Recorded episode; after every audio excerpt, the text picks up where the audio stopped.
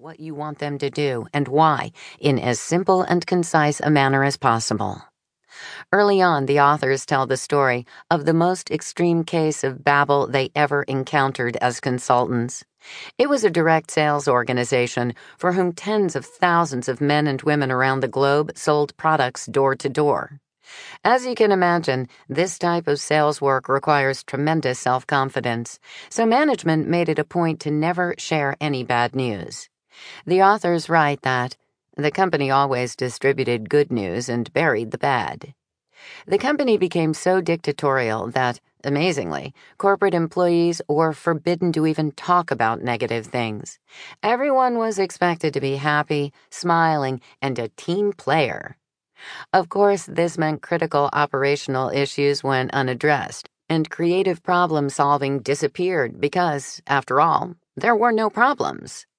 After several years of disappointment in new product development and a failed attempt to alter its distribution system, the company saw sales and earnings trend dramatically downward.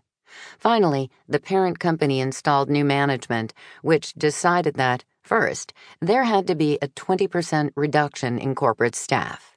The babble could have easily continued, but the new CEO recognized something had to change, and it had to start with the way they talked with employees. You'll learn just what happened in Chapter 1, but suffice it to say that cutting the babble was an invaluable step in turning that business around. Honest communication can bring about great rewards in business. Co author Bob Matha learned that early in his career when he supported Johnson & Johnson in its crisis management effort during the tragic random poisoning of packages of Tylenol in Chicago in 1982. The company's response to this horrific incident forever set a high benchmark for frank, open communication between a company and the public. An event that might have otherwise destroyed a trusted brand instead made that brand a hallmark of integrity. Fortunately, few CEOs will ever have to confront an internal communications issue that dramatic, but being open and honest and asking basic direct questions can actually do wonders in preserving a company's advantage in the marketplace or in orchestrating a turnaround. Matha and Boehm tell the story of a heavy manufacturer that had floundered for years, seeing its stock price plunge by 90% over a decade. Cost cutting had been continual. Consultants came and went, and the organizational structure was constantly fiddled with. Nothing helped until the CEO made communication an important part of his job description.